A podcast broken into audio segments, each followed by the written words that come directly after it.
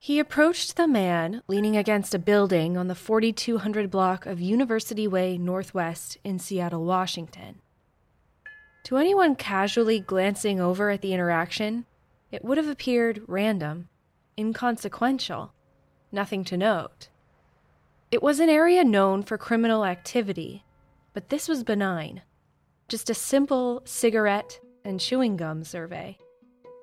Any takers would earn $5 for their participation.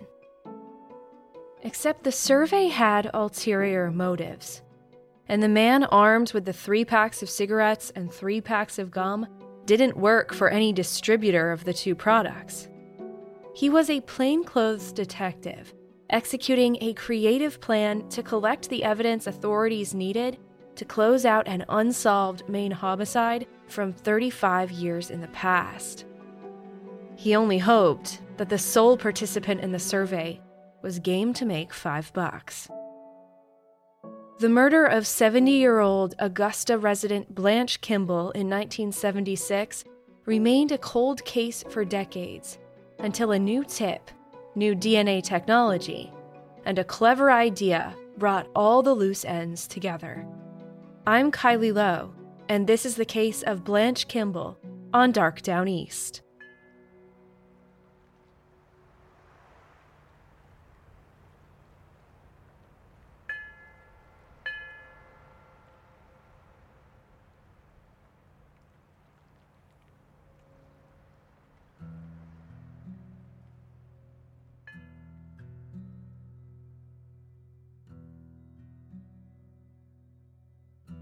70 year old Blanche Kimball lived in Augusta, Maine in 1976. She was three years retired from her job at Togus Veterans Administration Center, where she worked as a dental technician and practical nurse. Much of Blanche's life is a mystery. She was born in Albany, Maine, to her parents Elliot and Fanny Bell. Blanche never married and had no children. I get the sense that Blanche had a small family a sibling who passed away in 1916, a half sister born when Blanche was 10 years old, and two aunts with a handful of cousins who lived out of state as of the 1970s. Blanche lived on State Street in Augusta, a stretch that is now lined with gas stations and car dealerships and a few apartment buildings on either side of the four lane road. The Kennebec Journal described Blanche Kimball's home as a large two floor wooden frame house though it was leveled years ago and the land paved over into a parking lot. But in 1976, Blanche lived alone in that big house, though she was known to rent rooms to temporary boarders on occasion. The neighbors kept an eye on Blanche's comings and goings, as neighbors do. In mid June of 1976, those neighbors started to realize they hadn't seen the retired woman who lived next door for days maybe even weeks. In fact, the last time anyone saw Blanche Kimball was Memorial Day weekend.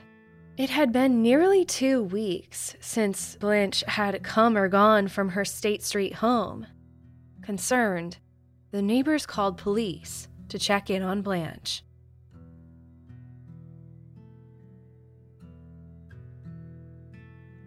It was June 12, 1976, when Augusta Detective Sergeant Carol Clement knocked on the front door of 352 State Street in Augusta, announcing himself to whoever might be inside.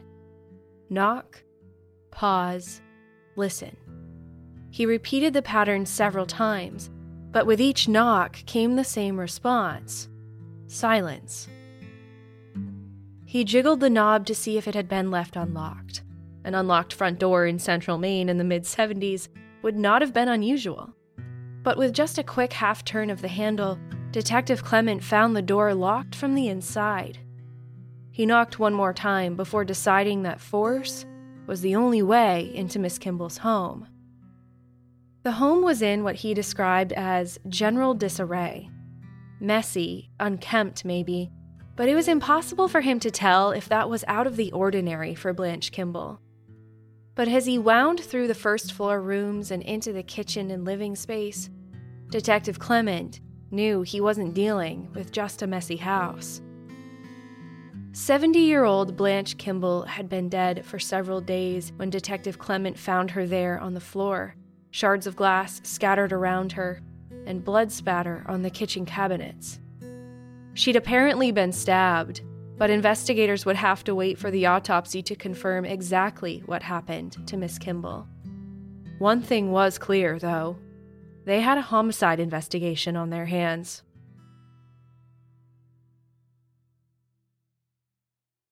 Both state police and Augusta detectives worked together to assess the scene. Given the state of the home when Detective Clement arrived, it was challenging to determine an early motive. A home in disarray might be the sign of a burglary, but it wasn't as obvious there. And with the door locked from the inside and no signs of forced entry other than what the detective himself caused, a burglary turned deadly didn't seem like the likely scenario. Still, relatives from Massachusetts were on their way to Maine to help detectives with the early investigation and determine if anything of value was missing from her home. An autopsy confirmed that Blanche Kimball died of multiple stab wounds to her chest and head. State Police Detective Lyndon Abbott told the Kennebec Journal that they had not recovered a murder weapon at the scene, but also said that it was extremely difficult to identify a weapon used in a stabbing. They did, however, collect several other items from the home to be tested for evidence. Among these items were some of Miss Kimball's personal belongings, but the specifics were not released at the time. They'd be analyzed and processed both in the state crime lab as well as the FBI crime laboratory in Washington, D.C. As they waited for test results to reveal anything about the brutal crime inside the home of a quiet, single, retired woman, Detectives interviewed several friends and neighbors of Blanche's in hopes of piecing together her movements before and leading up to her murder. As far as they could uncover, the last time anyone saw Blanche alive was Memorial Day, May 31st, 1976. A two week gap is a long time, certainly long enough for a killer to get away. Police were tight lipped about the theories and motives and if any potential suspects had emerged from the interviews. Ten days after her body was found, investigators would only say that the case was progressing.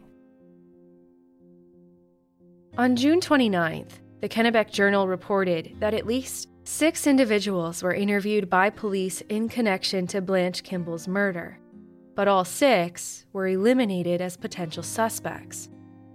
Police also reported that they'd revisited robbery as a possible motive as Blanche's checkbook was missing from her house. However, that checkbook was later located, all but ruling out robbery as the leading theory. The estimated date of Blanche's death was sometime between June 5th through June the 9th. They found a receipt from Cottle's Market in the house from a week before but conflicting reports of when she was last seen alive made it difficult to narrow it down further, making the investigation even more challenging. The murder weapon still evaded investigators, too. Several knives were found in the house, a few with blood on them. But given the amount of blood at the scene, it wasn't simple to determine if any of those knives were in fact the one used to end Miss Kimball's life. Blood samples and other items pulled from the scene were still being processed in the state and FBI crime labs. Those results wouldn't be made public, at least, not until the case went to trial, if that ever happened at all. In August of that year, State Police Captain Gerald Boutilier told the Kennebec Journal that the lack of motive was really holding up further progress, though he was convinced whoever killed Blanche Kimball did not show up and enter her house with that motive. Quote, it looks like another argument was involved. End quote. But he did not elaborate on how that theory developed. He also said that though police continued to receive tips and calls, they were dealing with the legal hazards of questioning individuals in the case. Detectives already interviewed several people, some even took a polygraph test, but continuing to follow up on leads based on singular phoned in tips was apparently risky. Boutilier said in the paper, quote, just talking to someone about the killing could hurt their reputation. End quote. It was procedure, according to Boutilier, to investigate any individuals implicated by incoming tips from a distance at first, so as to protect the department from civil action. Boutilier explained to KJ reporter Jack Bell, quote, A person might come in here with an attorney demanding to know why we suspect him, and on the basis of a telephone call, I can't answer him. End quote. Captain Boutilier assured the public, though, you may not see a press release coming out every day, quote, but we're still working on them, end quote. But whatever work was going on behind the scenes, it didn't lead to progress. Not publicly, anyway. Just months after Blanche was murdered, with no motive or potential suspects, the case went cold. More than three decades would pass before anything new came to light.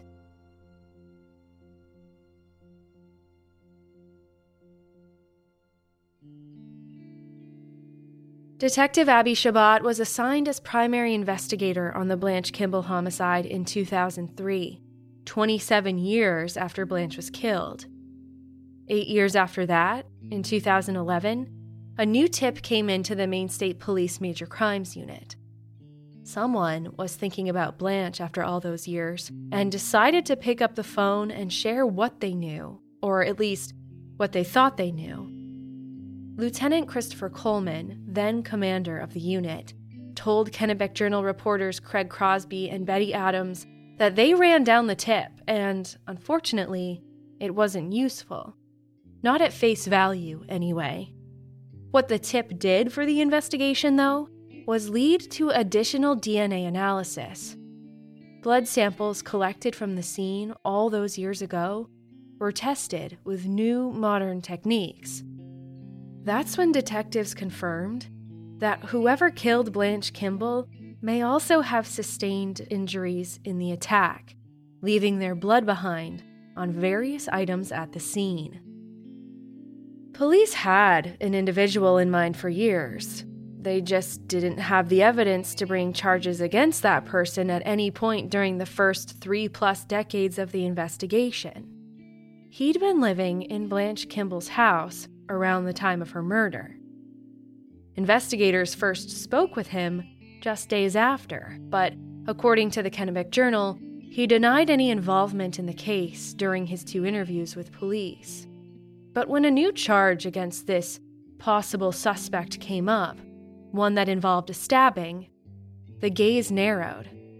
When a partial DNA profile from the potential killer matched blood at the scene, it was an even more convincing lead. Police would need another DNA sample from this potential suspect to develop a full profile. But first, detectives needed to find him and get creative with the collection. The man believed to be Blanche Kimball's killer was living in Washington state and had a different name Gary Sanford Robb, aka Gary Robert Wilson, the name he went by, in 1976.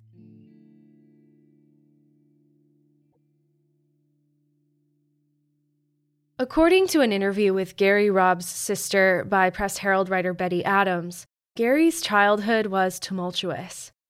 He was one of eight children born on the Makah Reservation in Washington in the 40s. They were removed from their mother's care when they were all very young. The siblings were separated into different foster homes, and they were prevented from seeing or contacting each other. Gary was eventually adopted and moved to New England, taking his adoptive parents' last name, Wilson. As an adult, Gary was no stranger to the law. Records show he had convictions for high and aggravated assault in 1971, OUI in 1972. Throughout his history of convictions is a parallel history of alcohol and substance abuse disorder. Gary was placed in treatment more than once. There were charges for disorderly conduct and public intoxication, assault and battery in 1973, attempted rape of a 16 year old girl in 1975, threatening oral communication in April of 1976, two months before Blanche's murder. According to the Press Herald, in that case, Gary waved a knife at a man, saying, quote, John, I'm going to kill you. I'll kill your wife and baby too.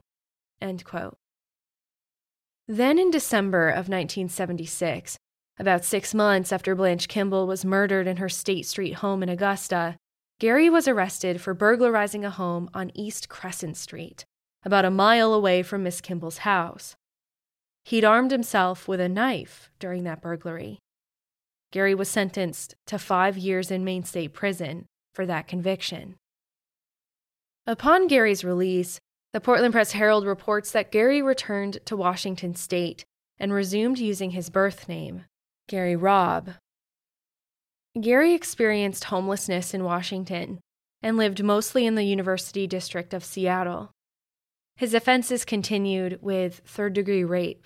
He went to prison for that charge in 1984. Woven into Gary's backstory are also some confusing and unconfirmed details. He was interviewed by writer Zachary Watterson for a popular blog called The Stranger in 2010. Gary shared about his time serving in Vietnam and that he was a prisoner of war at a camp in Cambodia for three years. He told a tale of his escape from a bamboo cage, making his way back to base using the stars and constellations as a map. His fellow servicemen couldn't believe he was still alive. But a detective in Seattle would later run a background check on Gary. He was never a prisoner of war, and he never served in Vietnam. Before Maine State Police caught up with him, Gary had two separate charges of destruction of property in 2000 and 2008. Then, in 2011, the incident that really earned the attention of Maine authorities. Gary was accused of stabbing and injuring another man in Seattle. Though the charges never saw the courtroom, the knife used in the attack was processed for DNA. Partial profiles of the blood on that knife came back as belonging to Gary Robb. The partial profiles were compared to the blood found in Blanche Kimball's home. Those likely belonged to Gary too. But it was only a partial profile, still not quite enough. That's where creativity and teamwork between Maine and Seattle detectives came in. Seattle police detective Mike Cieszynski spoke about his work on the Blanche Kimball case with reporter Casey McNerthney of the Seattle Post Intelligencer in 2012. Cieszynski had a history of closing some of Seattle's long standing unsolved cases, and he was the perfect guy for the tough job of collecting a DNA sample from a suspected killer. Maybe you've seen crime dramas depicting a detective sitting in an unmarked car staying under the radar as they trail a suspect for days on end, hoping they drop an empty soda cup into a public trash can? Well, that's rarely the reality of gaining a DNA sample, according to Detective Cieszynski. It takes a more forward approach to ensure the timely collection of a sample and prevent any concerns about chain of custody and contamination. Instead, Detective Cieszynski devised a plan it involved cigarettes, chewing gum, a phony sign up sheet, and five bucks. According to reporting by the Seattle Post Intelligencer, Cieszynski bought three packs of cigarettes, all different brands Carlton, Maverick, and Viceroy. He also bought three different flavors of Wrigley's Extra Gum peppermint, apple pie, and sweet watermelon. He typed the brands and the flavors onto a simple Word document and added lines for participant name and date. His plan? A phony cigarette and chewing gum survey. He'd offer people, actually, just one person in particular, $5 for his participation. On July 18, 2011, Detective Cieszynski went looking for Gary Robb at his usual haunt on the Ave, as it was known, a section of University Way Northwest in Seattle. When he finally found Gary, the plan was in motion. Detective Cieszynski asked if Gary was interested in participating in a cigarette survey. He'd earn $5 for testing the three different brands. Gary told him, quote, I don't smoke, end quote. But of course, the detective had a backup plan He instead offered Gary the chewing gum survey option. But Gary hesitated again. He didn't have teeth. Detective Cieszynski assured Gary that he'd still be eligible for the $5 payout, even if he just put the gum in his mouth and tasted the flavor. Gary agreed, reaching for the peppermint gum first.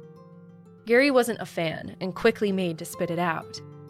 Detective Cieszynski offered him a manila envelope, and Gary deposited the chewed gum inside. The second flavor, apple pie, was a hit. Quote, Man, I like this one. You can really taste apple pie. End quote. The detective snapped a photo of Gary chewing the gum, for the survey, of course. As promised, Detective Cieszynski paid Gary Robb the $5. As soon as he was back at police headquarters, the chewed gum with Gary Robb's saliva was en route to Maine for testing. The testing produced a more complete profile of Gary Robb's DNA. It all matched up to the blood samples found in the home of Blanche Kimball. With that, police arrested 63 year old Gary Sanford Robb for the 1976 stabbing death of Blanche Kimball in 2011. At the time, it was the oldest cold case homicide in Maine to finally see charges.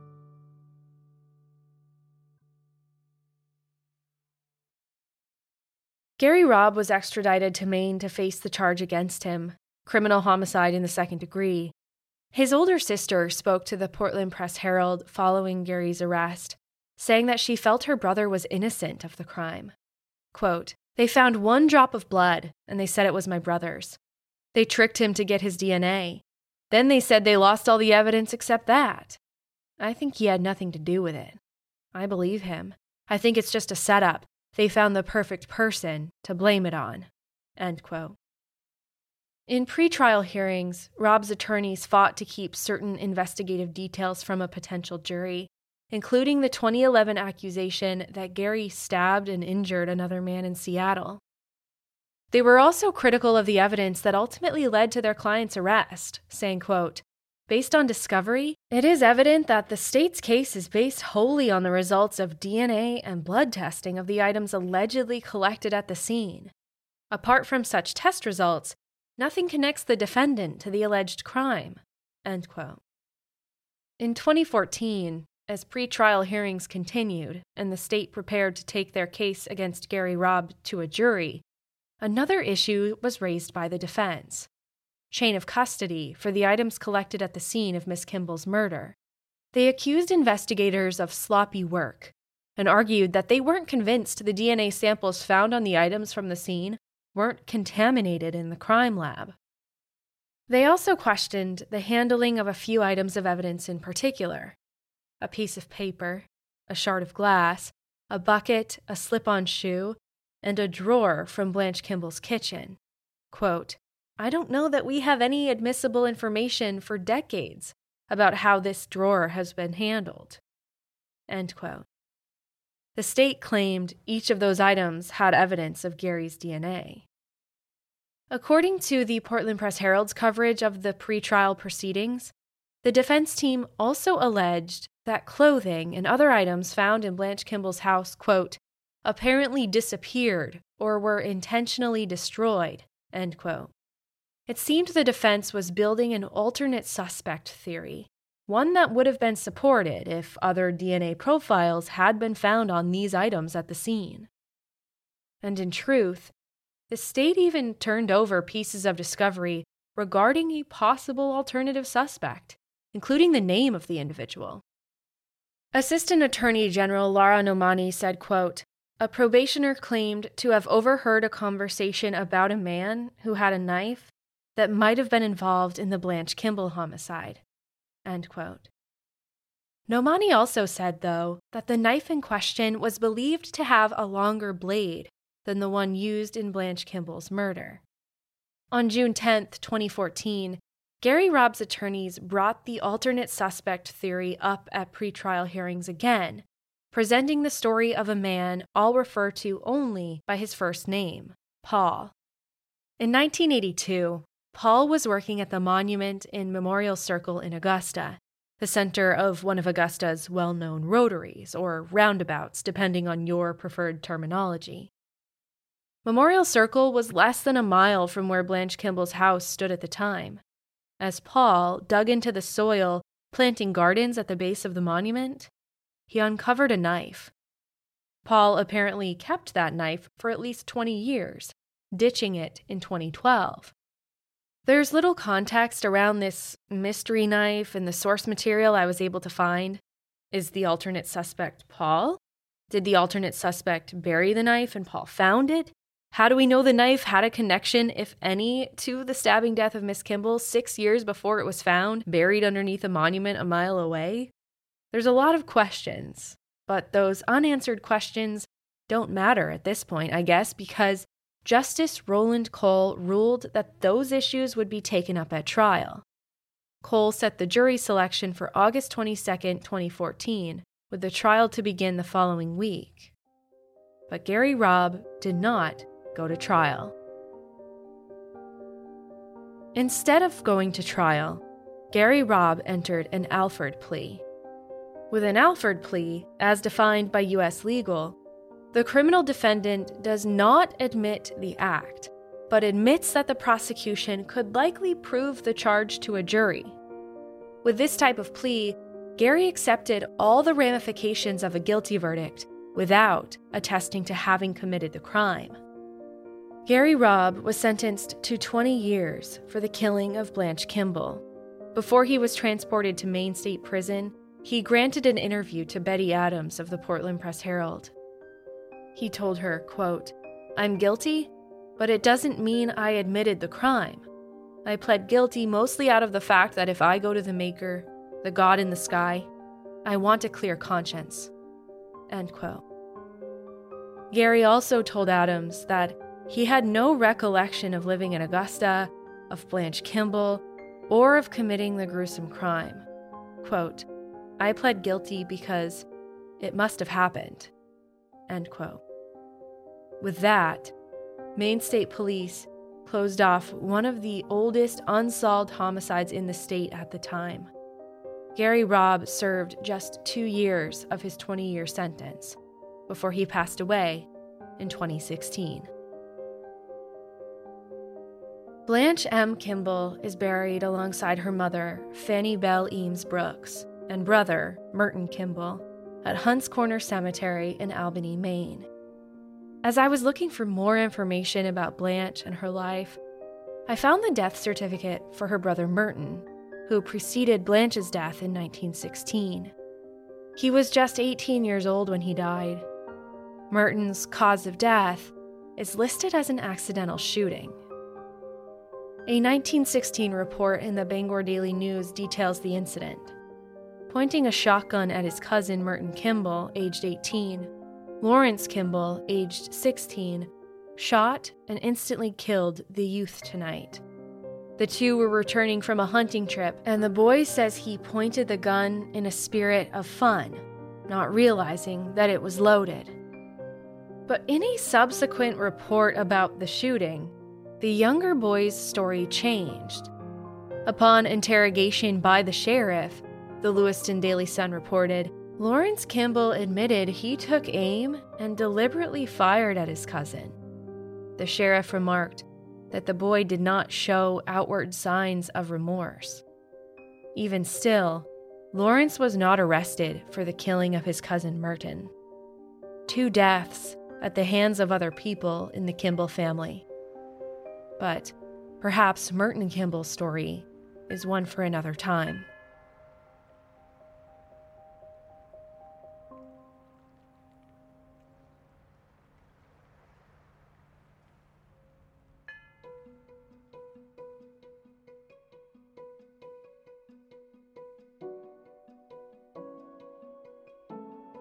Thank you for listening to Dark Downeast.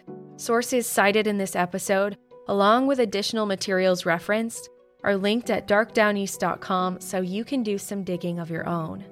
If you know of an active missing persons case in Maine or Greater New England, please send me an email with the subject line missing to hello at darkdowneast.com. I will share the information on an upcoming episode of Dark Downeast and at darkdowneast.com slash missing. Thank you for supporting this show and allowing me to do what I do. I'm honored to use this platform for the families and friends who have lost their loved ones, and for those who are still searching for answers in cold missing persons and murder cases. I'm not about to let those names or their stories get lost with time. I'm Kylie Low, and this is Dark Downeast.